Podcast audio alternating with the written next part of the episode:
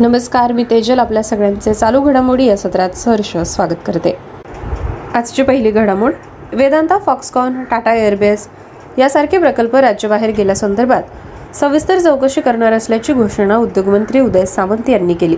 यासाठी उच्च न्यायालयाच्या निवृत्त न्यायमूर्तींच्या अध्यक्षतेखाली तीन सदस्यांची समिती स्थापन करणार असल्याचं मुंबईत वार्ताहरांशी बोलताना त्यांनी सांगितलं. प्रकल्प राज्याबाहेर का गेले याची कारणे शोधून ही समिती दोषारोप सिद्ध करेल. समिती स्थापन झाल्यापासून साठ दिवसात अहवाल सादर करेल असं सामंत यांनी सांगितलं. या पुढील बातमी. काल एक डिसेंबर रोजी जागतिक एड्स दिवस साजरा केला गेला. आपली एकता आपली समानता एच आय व्ही सह जगणाऱ्यांकरिता ही यंदाच्या एड्स दिनाची संकल्पना होती. यानिमित्त एड्स प्रतिबंध नियंत्रण पथक आणि जिल्हा रुग्णालयांच्या वतीनं जनजागृती फेरी काढण्यात आली होती. काही जिल्ह्यात एकात्मिक समुपदेशन तसंच तपासणी केंद्रामार्फत एकतीस डिसेंबरपर्यंत एच आय व्ही आणि एड्सबद्दल जनजागृती करण्यात येत आहे. त्यानंतरची घडामोड गुजरात विधानसभा निवडणुकींच्या पहिल्या टप्प्यासाठी मतदान सुरू आहे. विधानसभेच्या एकोणनव्वद जागांसाठी एकूण सातशे अठ्ठ्याऐंशी उमेदवार निवडणुकीच्या रिंगणात आहे. पहिल्या टप्प्यात सुरतमधल्या पंधरा जागांसाठी मतदान होत असून जिल्ह्यातले सत्तेचाळीस लाखापेक्षा जास्त उमेदवार आपला कल नोंदवतील. निवडणूक सुरळीत पार पडण्यासाठी निवडणूक आयोगानं सर्वतोपरी व्यवस्था केली. या टप्प्यातल्या मतदारांसाठी पंचवीस हजार चारशे तीस मतदान केंद्र उभारली. कोणतीही अनुचित घटना घडू नये यासाठी चोख पोलीस बंदोबस्त ठेवला गेला. राज्य पोलीस दल आणि सीमा सुरक्षा दलांबरोबरच निमलष्करी दलांचे सुमारे सत्तर हजार कर्मचारी तैनात केले गेले. पहिल्यांदाच पन्नास टक्के मतदान केंद्रामधलं वेबकास्टिंग होत आहे.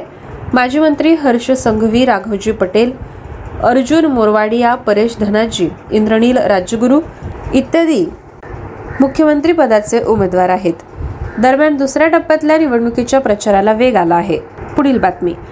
राज्यातील वाढत्या गोवर संसर्गावर नियंत्रण मिळवण्यासाठी आरोग्य यंत्रणा सिद्ध ठेवण्यात आली असून लसीकरणावर भर देण्यात येणार असल्याचं आरोग्यमंत्री तानाजी सावंत यांनी सांगितलं. ते मुंबईत बातमीदारांशी बोलत होते. मुंबईबरोबरच राज्यातल्या इतर भागातील गोवरांच्या संशयित रुग्णांबाबत सतत माहिती घेतली जावी. सर्व महापालिकांमध्ये गोवर प्रतिबंधात्मक विशेष कक्ष कार्यान्वित करण्यात यावा.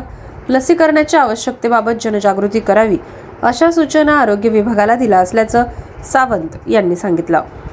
पुढील घडामोड आहे. देशात गेल्या काही वर्षात माता मृत्यू दरात झालेली घट ही उल्लेखनीय बाब असून आरोग्य धोरणाच्या अंमलबजावणीमधील हा मैलाचा दगड आहे. असं केंद्रीय आरोग्यमंत्री मनसुख मांडविया यांनी म्हटलं. हा दर दोन हजार तीस पर्यंत सत्तर इतका खाली आणण्याचं उद्दिष्ट आहे. या संदर्भात स्थिर विकास दर गाठण्यात आठ राज्यांनी यश मिळवलं असून यात केरळ सर्वात आघाडीवर आहे. त्यानंतर महाराष्ट्र तेलंगणा आंध्र प्रदेश आणि तमिळनाडूनं स्थान पटकावलं. यानंतरची बातमी युक्रेनमधला वीज पुरवठा सुरळीत करण्यासाठी उपकरणं पाठवण्याचं आश्वासन नाटोच्या सहयोगी देशांनी दिलं. रशियाच्या क्षेपणास्त्र हल्ल्यात युक्रेनची विद्युत यंत्रणा नष्ट झाली. नाटो देशांनी युक्रेनच्या हवाई संरक्षण प्रणालीची क्षमता मजबूत करण्याचं देखील आश्वासन दिलं. नाटोच्या सहयोगी देशांच्या परराष्ट्र मंत्र्यांची बुखारेस्ट इथं दोन दिवसीय बैठक झाली. यामध्ये युक्रेनच्या हिवाळी अभियानात लष्करी सहाय्य कायम ठेवण्याची मागणी करण्यात आली. अमेरिकेचे परराष्ट्र मंत्री अँटनी ब्लिंकन यामध्ये सहभागी झाले. दरम्यान रशियन सैन्य आपल्या देशाच्या अनेक भागात पुढे सरकण्याचा प्रयत्न करत असल्याचं युक्रेनचे राष्ट्राध्यक्ष व्लादिमीर झेलेन्स्की यांनी म्हटलं. युक्रेनवर आणखी क्षेपणास्त्र हल्ले होण्याची शक्यता असल्याचं नाटो प्रमुख जेन्स स्टोल्टनबर्ग यांनी म्हटलं आहे. पुढे या पुढील घडामोडीकडे. न्यूझीलंड विरुद्धच्या एकदिवसीय क्रिकेट मालिकेतल्या तिसऱ्या सामन्यात सुद्धा पावसामुळे व्यत्यय आला. न्यूझीलंडला बत्तीस षटकात एकशे सोळा धावा करण्याचं आव्हान आहे. शेवटचं वृत्त हाती आलं तेव्हा त्यांच्या अठरा षटकात एक बाद एकशे चार धावा झाल्या होत्या. नाणेफेक जिंकून न्यूझीलंडनं भारताला फलंदाजीसाठी आमंत्रित केलं. सत्तेचाळीस षटक आणि तीन चेंडूत दोनशे एकोणावीस धावा काढून संपूर्ण भारतीय संघ तंबूत परतला. वॉशिंग्टन सुंदर वगळता एकाही भारतीय खेळाडूला पन्नासहून अधिक धावा करता आल्या नाही. तीन सामन्यांच्या मालिकेतला पहिला सामना जिंकून न्यूझीलंडनं आघाडी घेतली. दुसरा सामना पावसामुळे रद्द झाला होता. जाणून घेऊ राष्ट्रीय घडामोड. ऊर्जा मंत्रालयाने शक्ती धोरणांतर्गत पाच वर्षासाठी चार हजार पाचशे मेगावॅटची एकूण वीज खरेदी करण्याची योजना सुरू केली. या योजनेमुळे वीज टंचाईचा सामना करणाऱ्या राज्यांना मदत होईल. आणि उत्पादन प्रकल्पांना त्यांची क्षमता वाढवण्यास मदत होईल. यापुढील राष्ट्रीय घडामोड राष्ट्रीय दूध दिनाच्या उत्सवाचा एक भाग म्हणून बंगळुरूमध्ये. मत्स्यव्यवसाय पशुसंवर्धन आणि दुग्ध व्यवसाय मंत्रालयाने पशु अलग प्रमाणपत्र सेवांचे आयोजन केले होते. विभागाने हसेर घाटा बंगळुरू येथे उत्सवाचा एक भाग म्हणून पशु संगरोध प्रमाणपत्र सेवांचे सुद्धा उद्घाटन केले. आता जाणून घेऊ राज्य बातमी. एक मजबूत पर्यावरणीय रेकॉर्ड असलेले इंदूर वैयक्तिक गुंतवणूकदारांना लक्ष करणारे देशातले पहिले स्थानिक सरकारी बॉन्ड जारी करण्याची योजना आखत आहे ज्यातून सौर ऊर्जा प्रकल्पासाठी निधी वापरला जाईल. यानंतर आहे अर्थ बातमी रिझर्व्ह बँक ऑफ इंडियाने एक डिसेंबरपासून किरकोळ डिजिटल रुपया म्हणजे ई रुपयासाठी चाचणीची घोषणा केली ज्यात घाऊक सेंट्रल बँक डिजिटल चलनाची चाचणी घेतल्यानंतर एका महिन्यानंतर pilot प्रोग्राममध्ये state bank of India I C I C I bank yes bank आणि I D F C first bank या चार बँकांनी भाग घेतला. यानंतरची अर्थबातमी. भांडवली बाजार नियामक सेबीने योग्य जागतिक पद्धतींचा अवलंब करून सध्याचे नियम सुलभ आणि मजबूत करण्यासाठी टेकओव्हर नियमांचे पुनरावलोकन करण्यासाठी उच्चस्तरीय पॅनलची स्थापना केली. नियामक मागील न्यायालय निर्णय आणि भांडवली बाजार नियामकाने जारी केलेल्या विविध अनौपचारिक मार्गदर्शक तत्वांच्या प्रकाशात वर्तमान नियमांचे मूल्यांकन झाले. यानंतर आहे अहवाल विषयक बातमी. कार्बन कॅप्चर युटिलायझेशन आणि storage policy framework its deployment mechanism in India या शीर्षकाचा अभ्यास अहवाल प्रसिद्ध करण्यात आला. या अहवालात कार्बन कॅप्चर युटिलायझेशन आणि स्टोरेजचे महत्त्व उत्सर्जन कमी करण्याचे धोरण म्हणून शोधण्यात आले.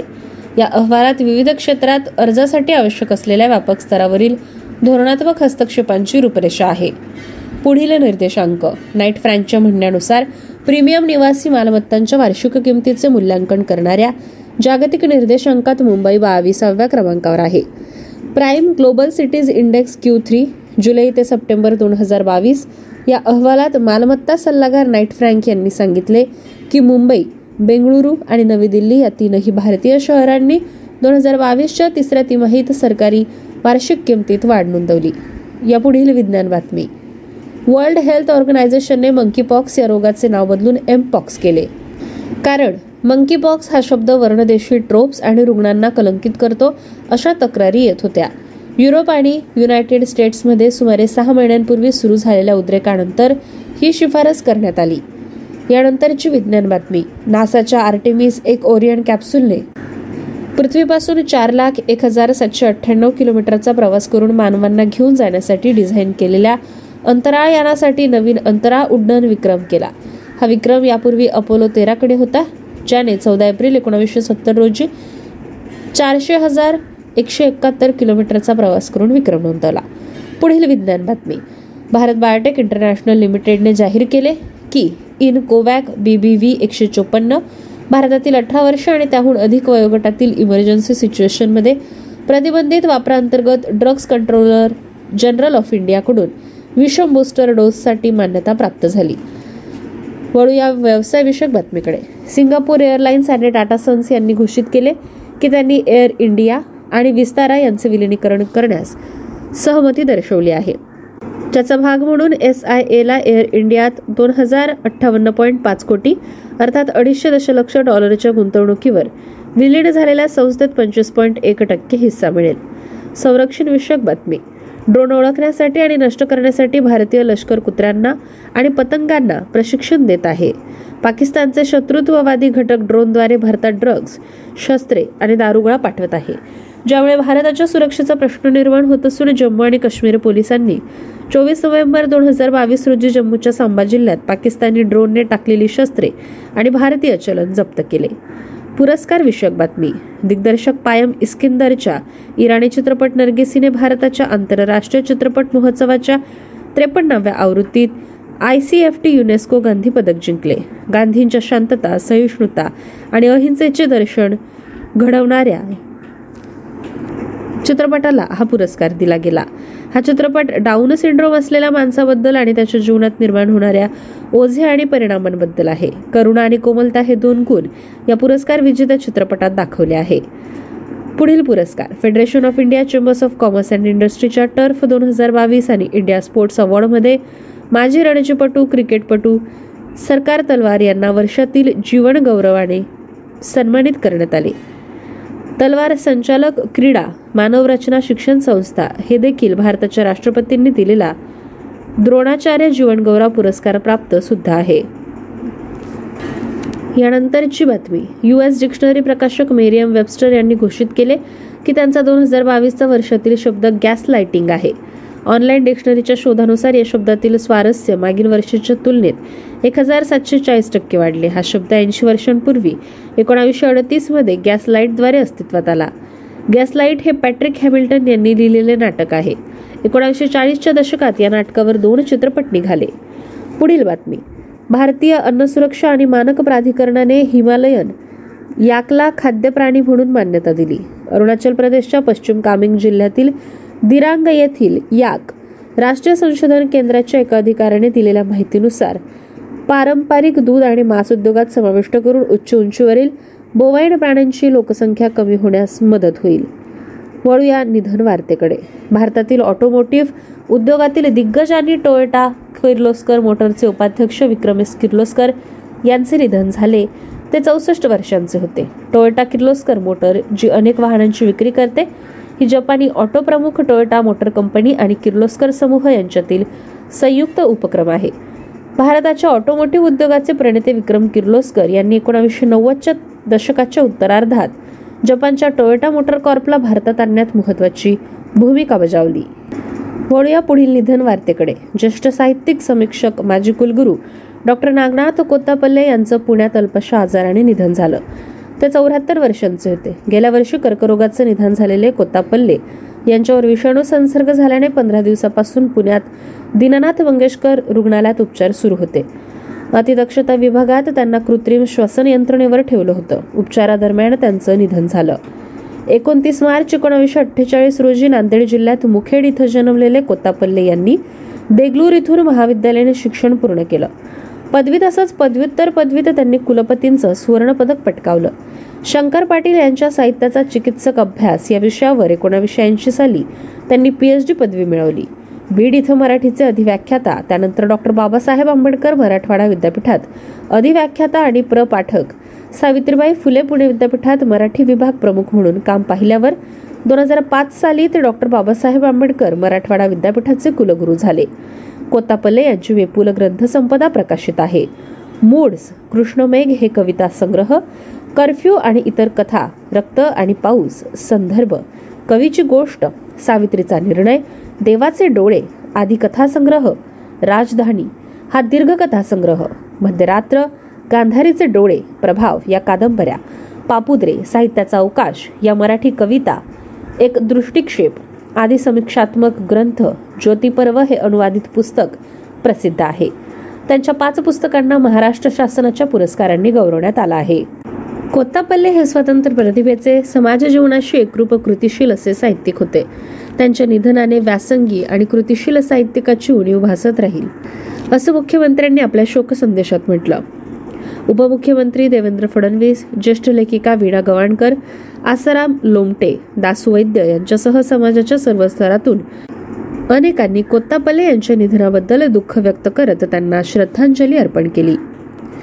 नागनाथ कोत्तापल्ले यांच्या पश्चात पत्नी मुलगी मुलगा सून नातवंडे असा परिवार आहे. पिंपळे सौदागर येथील त्यांच्या निवासस्थानी अनेकांनी अंत्यदर्शन घेतले. त्यांचे शालेय शिक्षण मुखेडच्या जिल्हा परिषद हायस्कूलमध्ये झाले. देगलूरमध्ये त्यांनी बी ए मराठी केले. बी ए पदवी मिळवताना ते मराठवाड्यात तिसरे तर मराठी विषयात पहिले आले. कुलपतींच्या सुवर्ण पदकाने त्यांना सन्मानित करण्यात आले. शंकर पाटील यांच्या साहित्याचा चिकित्सक अभ्यास या विषयावर त्यांनी प्रबंध लिहिला आणि एकोणावीसशे ऐंशीमध्ये पी एच डी पदवी संपादन केली. एकोणावीसशे सत्याहत्तर ते एकोणावीसशे शहाण्णव या दरम्यान त्यांनी प्रपाठक या पदावर डॉक्टर बाबासाहेब आंबेडकर मराठा विद्यापीठामध्ये अधिव्यक्ता या पदावर काम केले. एकोणावीसशे शहाण्णव ते दोन हजार पाच या काळात पुणे विद्यापीठात मराठी विभागात ते प्राध्यापक आणि विभाग प्रमुख होते. दोन हजार पाच पासून ते कुलगुरू झाले डॉक्टर बाबासाहेब आंबेडकर मराठा विद्यापीठाचे.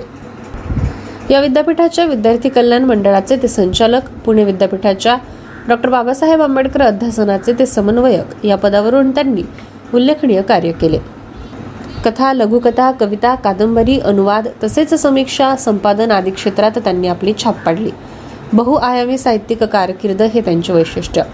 चिपळूण येथे झालेल्या शहाऐंशीव्या अखिल भारतीय मराठी साहित्य संमेलनाचे अध्यक्षपद त्यांनी भूषवले. त्याचप्रमाणे राज्य शासनाच्या मराठी भाषा सल्लागार समितीचे सुद्धा ते अध्यक्ष होते. त्यांच्या अनेक साहित्य कृतींना राज्य सरकारने पुरस्कार दिले. त्यांच्या मूड्स या कविता संग्रहाला संदर्भ गांधारीचे डोळे ग्रामीण साहित्य आणि उद्याच्या सुंदर दिवसासाठी या त्यांच्या कलाकृतींना राज्य सरकारचे पुरस्कार मिळाले.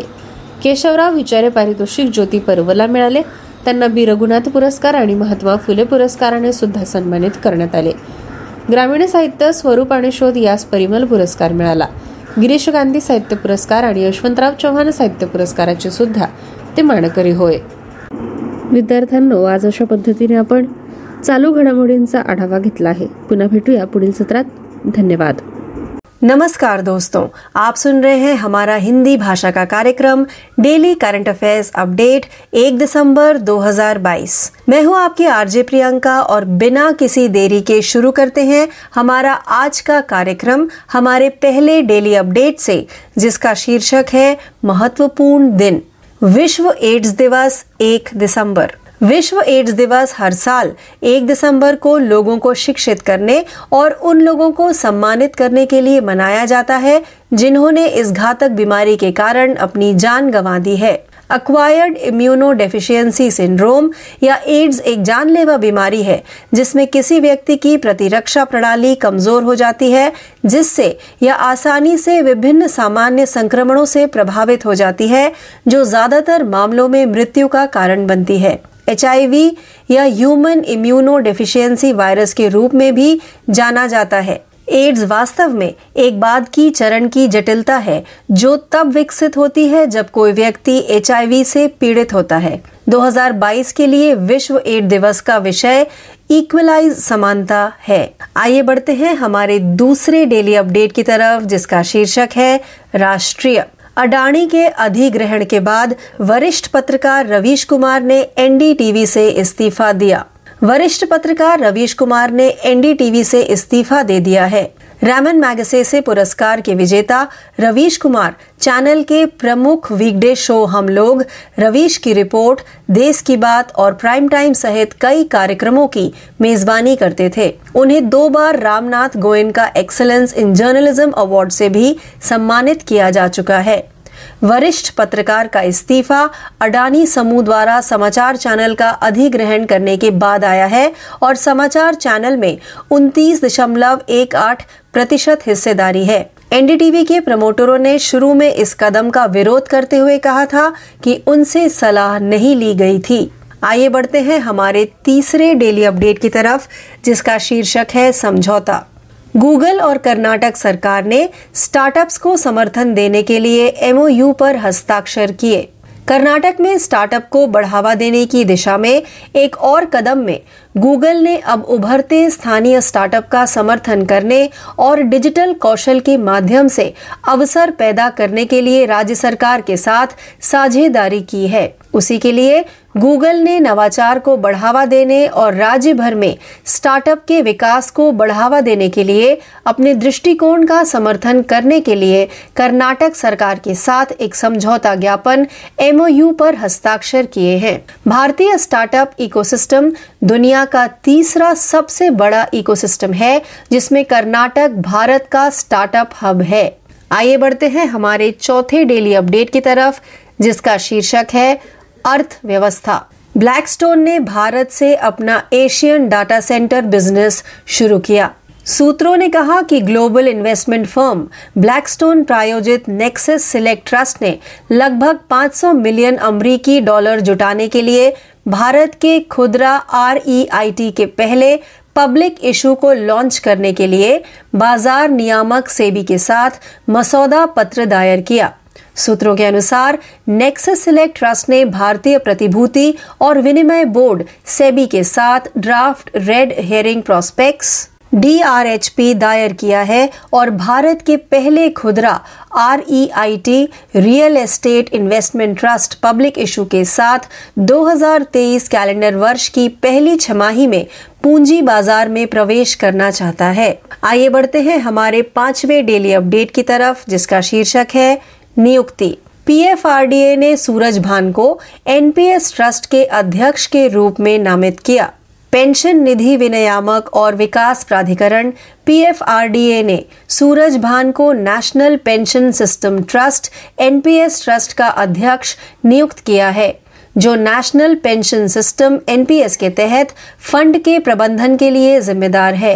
भान 2018 से एनपीएस ट्रस्ट के बोर्ड में ट्रस्टी हैं। वह उन्नीस सौ तिरासी में भारतीय आर्थिक सेवा में शामिल हुए और जनवरी 2018 में श्रम ब्यूरो चंडीगढ़ के महानिदेशक के रूप में सेवानिवृत्त हुए।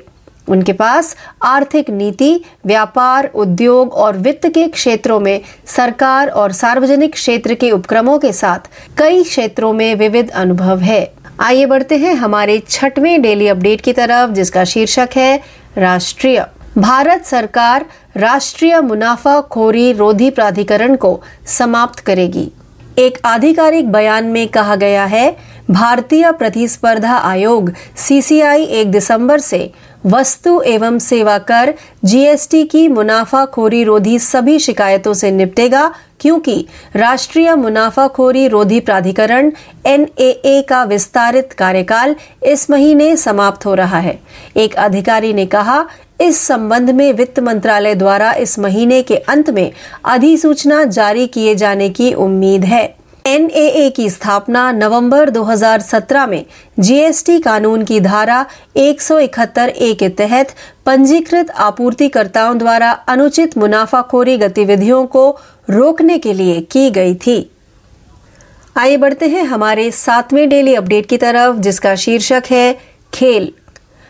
पेडलर शरद कमल आईटीटीएफ में चुने जाने वाले पहले भारतीय खिलाड़ी बने। स्टार भारतीय पेडलर अचंता शरद कमल, अंतर्राष्ट्रीय टेबल टेनिस महासंघ आईटीटीएफ के एथलीट आयोग में चुने जाने वाले देश के पहले खिलाड़ी बन गए हैं। आठ एथलीट, चार पुरुष और इतनी ही महिलाएँ एशिया, अफ्रीका, अमेरिका, यूरोप और ओशियानिया से चुने गए थे और 2022 से 2026 तक चार साल के लिए एथलीट आयोग में काम करेंगे। भारत के दिग्गज टेबल टेनिस खिलाड़ी को एक सौ सतासी वोट मिले, जो रोमानिया की एलिजा बेटा समारा के बाद दूसरी सबसे बड़ी संख्या है, जिन्हें 212 वोट मिले। आइए बढ़ते हैं हमारे आठवें डेली अपडेट की तरफ़, जिसका शीर्षक है निधन। भारतीय बास्केटबॉल दिग्गज अब्बास मुंतसिर का 80 वर्ष की आयु में निधन। भारत के पूर्व बास्केटबॉल कप्तान गुलाम अब्बास मुंतसिर का लंबी बीमारी के बाद मुंबई में निधन हो गया। वह 80 वर्ष के थे। मुंतसिर प्रतिष्ठित अर्जुन पुरस्कार से सम्मानित होने वाले पहले बास्केटबॉल खिलाड़ी भी थे। मुंतसिर ने 1960 में ऑस्ट्रेलिया के खिलाफ मैच के दौरान अंतरराष्ट्रीय मैच में पदार्पण किया था। इसके बाद वह उन्नीस सौ उनहत्तर से 1975 तक राष्ट्रीय टीम की कप्तानी करते रहे। इस दौरान भारत ने 1970 के एशियाई खेलों में अपने ग्रुप में शीर्ष पर रहने के बाद छठवां स्थान हासिल किया। उसी वर्ष अब्बास मुंतसिर को एशियाई ऑल स्टार टीम में नामित किया गया था। आइए आगे बढ़ते हैं हमारे नौवे डेली अपडेट की तरफ़, जिसका शीर्षक है विविध। हरियाणा में अंतर्राष्ट्रीय गीता महोत्सव का आयोजन। अंतर्राष्ट्रीय गीता महोत्सव 2022 के सातवें संस्करण की शुरुआत कुरुक्षेत्र में ब्रह्म सरोवर के तट पर सरस और शिल्प मेले के साथ भव्य पैमाने पर हुई। मेला 19 नवंबर को शुरू हुआ था और 6 दिसंबर को समाप्त होगा। महोत्सव के सांस्कृतिक कार्यक्रम 29 नवंबर से 4 दिसंबर तक आयोजित किए जाएँगे। मुख्यमंत्री ने कहा कि भारत की राष्ट्रपति द्रौपदी मुर्मू ने 29 नवंबर को महोत्सव में भाग लिया और राज्य में कई परियोजनाओं का उद्घाटन और शिलान्यास किया। आइए बढ़ते हैं हमारे दसवें डेली अपडेट की तरफ़, जिसका शीर्षक है, खेल। ऑस्ट्रेलिया को हराकर स्विट्जरलैंड ने जीता पहला बिली जीन किंग कप खिताब। स्विट्जरलैंड ने अपना पहला बिली जीन किंग कप खिताब जीता, जब बेलिंडा बेनकिक ने फाइनल के दूसरे मैच में ऑस्ट्रेलिया के अजला टोमल जानोविक को सीधे सेटों में हराकर उन्हें दो शून्य की अजय बढ़त दिला दी। जिल टीचमैन ने रोमांचक मुकाबले में स्टॉर्म सैंडर्स पर 6-3, 4-6, 6-3 से जीत दर्ज की थी और ओलंपिक चैंपियन बेनकिक ने जलानोविक को 6-2, 6-1 से हराकर बेस्ट ऑफ़ थ्री मुकाबला जीता था। दोनों टीमें प्राग में पिछले साल की प्रतियोगिता के सेमीफाइनल में भी भिड़ी थी, जहाँ टीचमैन ने सैंडर्स को हराया था और बेनकिक ने टॉम जिलानोविक को हराया था, जिसके बाद स्विट्जरलैंड, रूस से उप विजेता रहा था। तो इस अपडेट के साथ ही हमारा आज का यह हिंदी भाषा का कार्यक्रम, डेली करंट अफेयर्स अपडेट 1 दिसंबर 2022 यही समाप्त होता है। ज़्यादा जानकारी के लिए यूँ ही जुड़े रहिए मैं आपकी आरजे प्रियंका आपसे यही विदा लेती हूँ। धन्यवाद। नमस्कार दोस्तों, आप सुन रहे हैं हमारा हिंदी भाषा का कार्यक्रम डेली करंट अफेयर्स क्विज 1 दिसंबर 2022 मैं हूँ आपकी आरजे प्रियंका और बिना किसी देरी के शुरू करते हैं हमारे आज के कार्यक्रम का पहला प्रश्न। तो हमारा पहला प्रश्न ये रहा, डैश को ICC men's T twenty world cup 2022 में प्लेयर ऑफ़ द टूर्नामेंट चुना गया। इस प्रश्न का सही उत्तर है इंग्लैंड के सैम करन को। आईसीसी टी ट्वेंटी विश्व कप 2022 में शानदार वापसी के लिए ICC player of the tournament चुना गया। उन्होंने ग्यारह दशमलव तीन आठ की औसत से अपने विकेट लिए, जिससे वह टूर्नामेंट में सभी गेंदबाजों में सातवें स्थान पर रहे और छह दशमलव पाँच दो की इकोनॉमी के साथ टूर्नामेंट समाप्त किया, जो इंग्लैंड के सभी तेज गेंदबाजों में सर्वश्रेष्ठ है। आइए आगे बढ़ते हैं हमारे दूसरे प्रश्न की तरफ़। निम्नलिखित में से किसे सार्वजनिक प्रसारक प्रसार भारती का सीईओ नियुक्त किया गया? इस प्रश्न का सही उत्तर है, वरिष्ठ आईएएस अधिकारी गौरव द्विवेदी को सार्वजनिक प्रसारक प्रसार भारती का मुख्य कार्यकारी अधिकारी नियुक्त किया गया है। छत्तीसगढ़ कैडर के उन्नीस सौ पंचानवे बैच के अधिकारी द्विवेदी का कार्यकाल कार्यभार संभालने की तारीख से पाँच साल का होगा। आइए बढ़ते हैं हमारे प्रश्न तीन की तरफ़। राष्ट्रीय प्रेस दिवस कब मनाया गया? इस प्रश्न का सही उत्तर है भारत हर साल 16 नवंबर को राष्ट्रीय प्रेस दिवस के रूप में मनाता है और यह दिन भारतीय प्रेस परिषद के सम्मान में मनाया जाता है। यह दिन भारत में स्वतंत्र और जिम्मेदार प्रेस की उपस्थिति को चिन्हित करने के लिए है। आइए बढ़ते हैं प्रश्न चार की तरफ़।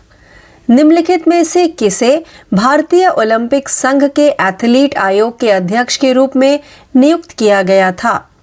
इस प्रश्न का सही उत्तर है।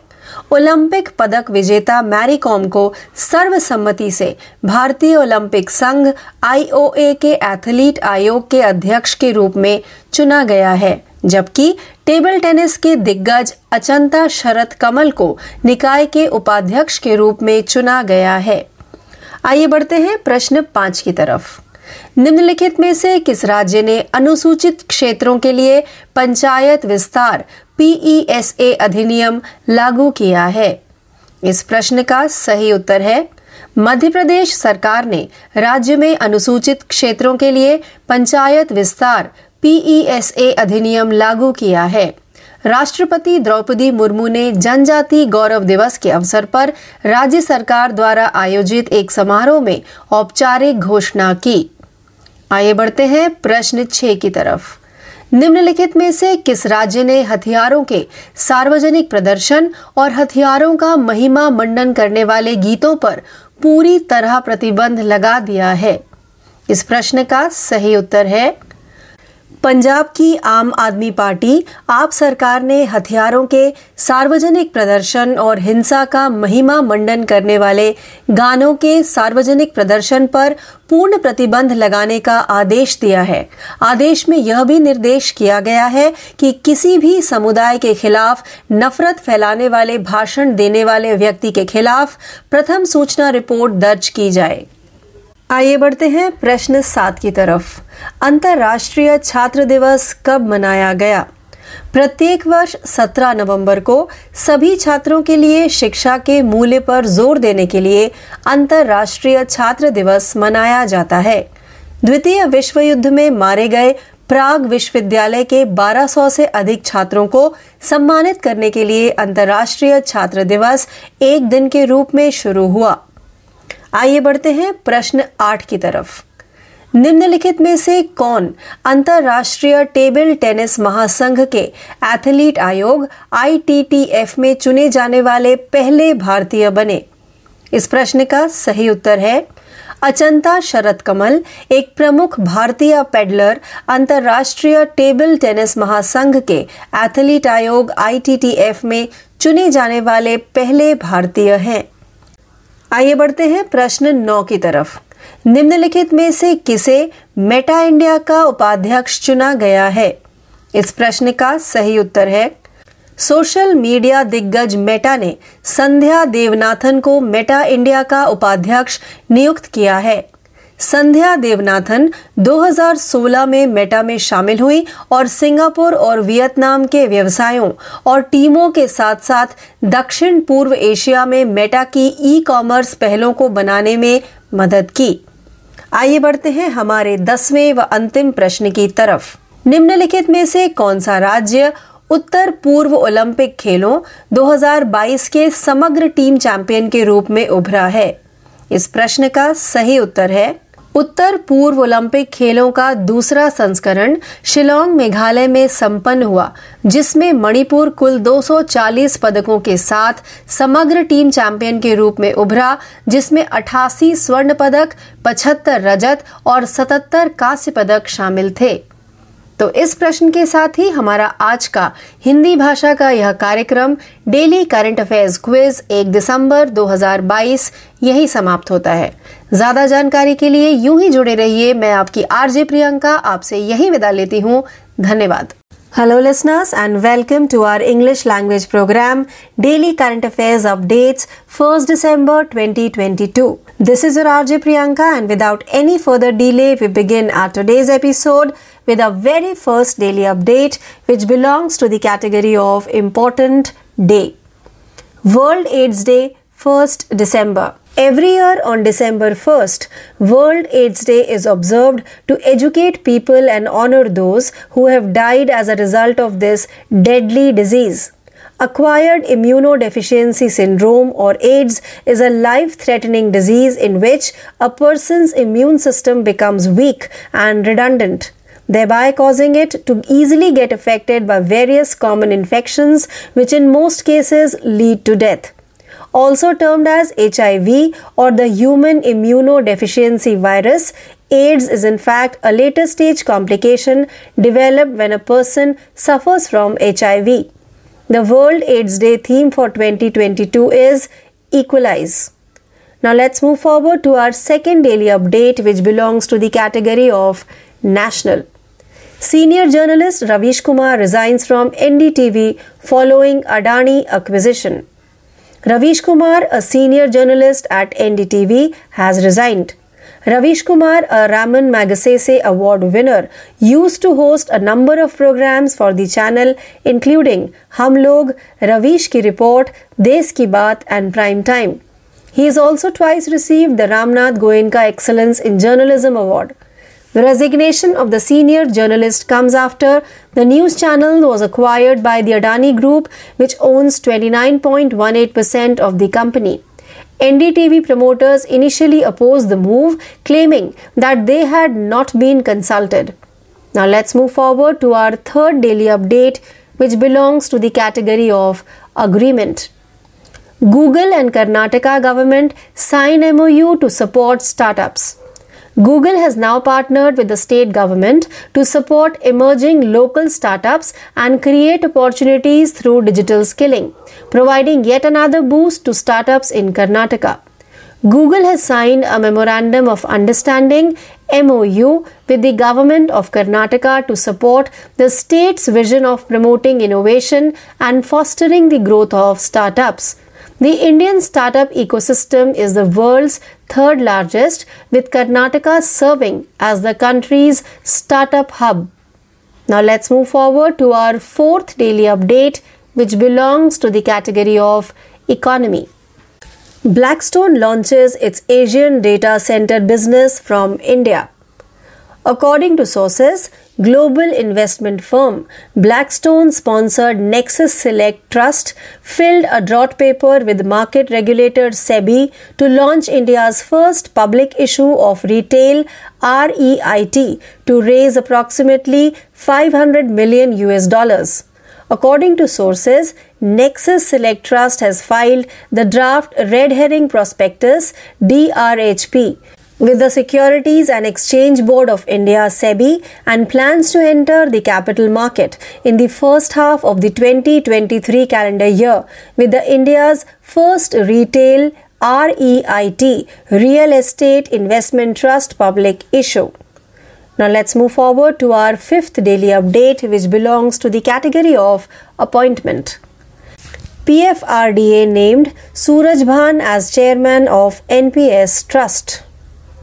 Suraj Bhan has been appointed chairman of the National Pension System Trust NPS Trust, which is in charge of managing funds under the National Pension System NPS by the Pension Fund Regulatory and Development Authority PFRDA.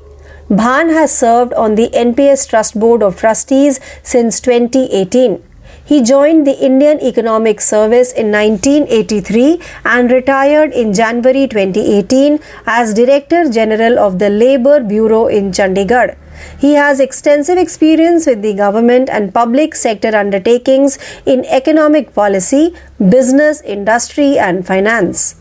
Now let's move forward to our sixth daily update, which belongs to the category of national. Government of India to abolish National Anti-Profiteering Authority. All goods and services tax GST anti-profiteering complaints would be dealt by the Competition Commission of India CCI from December 1st as the extended tenure of National Anti-Profiteering Authority NAA ends this month said an official statement. A notification in this regard is expected to be issued by the Finance Ministry later this month, the official added. The NAA was set up in November 2017 under Section 171A of the GST law to check unfair profiteering activities by registered suppliers. Now let's move forward to our seventh daily update, which belongs to the category of sports. Paddler Sharath Kamal becomes first Indian player elected to ITTF. Achanta Sharath Kamal, a star Indian paddler, has become the country's first player to be elected to the International Table Tennis Federation's Athletes Commission ITTF. Eight athletes, four male and as many female, were elected from the Asia, Africa, the Americas, Europe, and Oceania, and will serve in the Athletes Commission for four years from 2022 to 2026. The ace paddler from India got 187 votes, the second highest number behind Eliza Beta Samara of Romania, who received 212 votes. Now let's move forward to our eighth daily update, which belongs to the category of obituaries. Indian basketball legend Abbas Muntasir passes away at 80. Ghulam Abbas Muntasir, the former India basketball captain, died in Mumbai after a long illness. He was 80. Muntasir was also the first basketball player to be awarded the Arjuna Award. Muntasir made his international debut against Australia in 1960. He went on to captain the national team from 1969 to 1975, during which time India finished sixth in the 1970 Asian Game after topping their group. In the same year, Abbas Muntazir was named to the Asian All Star team. Now let's move forward to our ninth daily update, which belongs to the category of miscellaneous. International Gita Mahotsav organized at Haryana with the Saras and Crafts Fair on the banks of the Brahma Sarovar in Kurukshetra, the seventh edition of the International Gita Mahotsav 2022 started on a grand scale. The fair began on November 19th and will conclude on December 6th. The festival's cultural events will be held from November 29th to December 4th. The CM stated that the President of India, Draupadi Murmu attended the Mahotsav on November 29th and inaugurated and laid the foundation stone for many projects in the state. Now let's move forward to our 10th and last daily update for today which belongs to the category of sports. Switzerland won first Billie Jean King Cup title by defeating Australia. Switzerland won their first Billie Jean King Cup after Belinda Bencic defeated Australia's Ajla Tomljanovic in straight sets in the second match of the finals, giving them a 2-0 lead. Jill Teichmann had earlier defeated Storm Sanders by 6-3, 4-6, 6-3 to put Switzerland ahead before Olympic champion Bencic defeated Tomljanovic by 6-2, 6-1 to win the best of three match. The teams also met in the semi-finals of last year's tournament in Prague where Teichmann defeated Sanders and Bencic defeated Tomljanovic before Switzerland finished second to Russia. So, with this, we have now come to an end of today's episode of Daily Current Affairs Updates, 1st December 2022. Please stay tuned for more knowledge. This is your RJ Priyanka signing off for the day. Thank you. Hello, listeners, and welcome to Daily Current Affairs Quiz, 1st December 2022. This is your RJ Priyanka, and without any further delay, we begin our today's episode with our very first question of the day so the first question for today's quiz is Dash was named ICC Men's T20 World Cup 2022 Player of the Tournament. The correct answer for the question is England's Sam Curran was named the ICC Player of the Tournament after his superb returns throughout the ICC T20 World Cup 2022. He took his wickets at an average of 11.38, putting him seventh of all bowlers at the tournament and finished with an economy of 6.52, best of all of England's pace bowlers.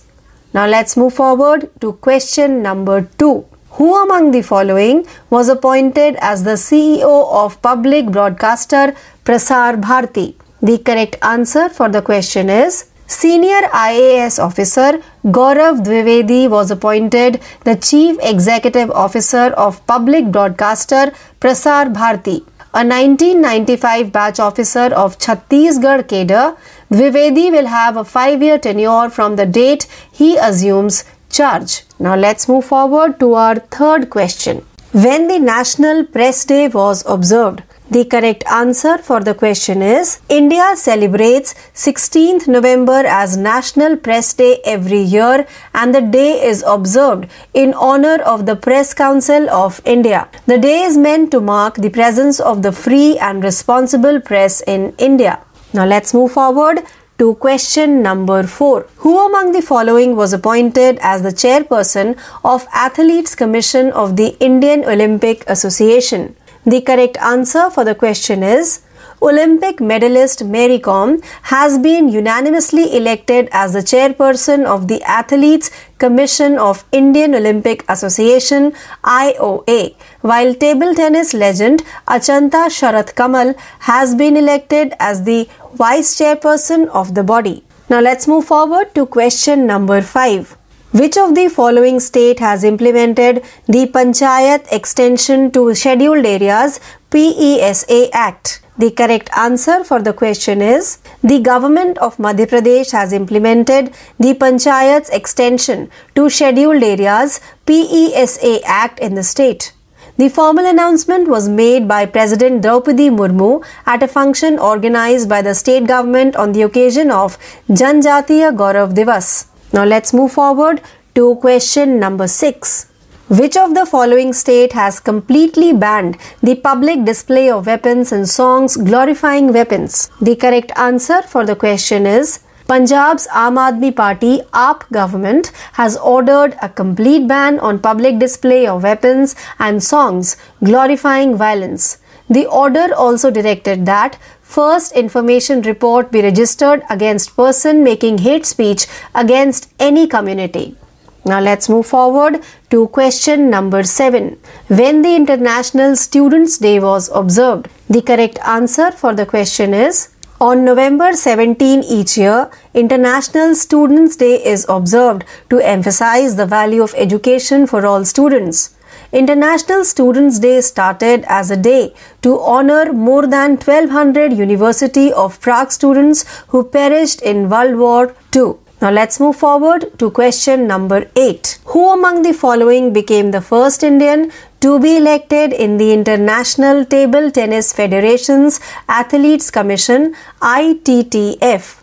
The correct answer for the question is Achanta Sharat Kamal, a prominent Indian paddler, is the first Indian to be chosen to the International Table Tennis Federation's Athletes Commission ITTF. Now let's move forward to question number 9. Who among the following was appointed as the Vice President of Meta India? The correct answer for the question is Social media giant Meta has appointed Sandhya Devanathan as the Vice President of Meta India. Sandhya Devanathan joined Meta in 2016 and helped build out the Singapore and Vietnam businesses and teams as well as Meta's e-commerce initiatives in Southeast Asia. Now let's move forward to the 10th and last question of today's quiz.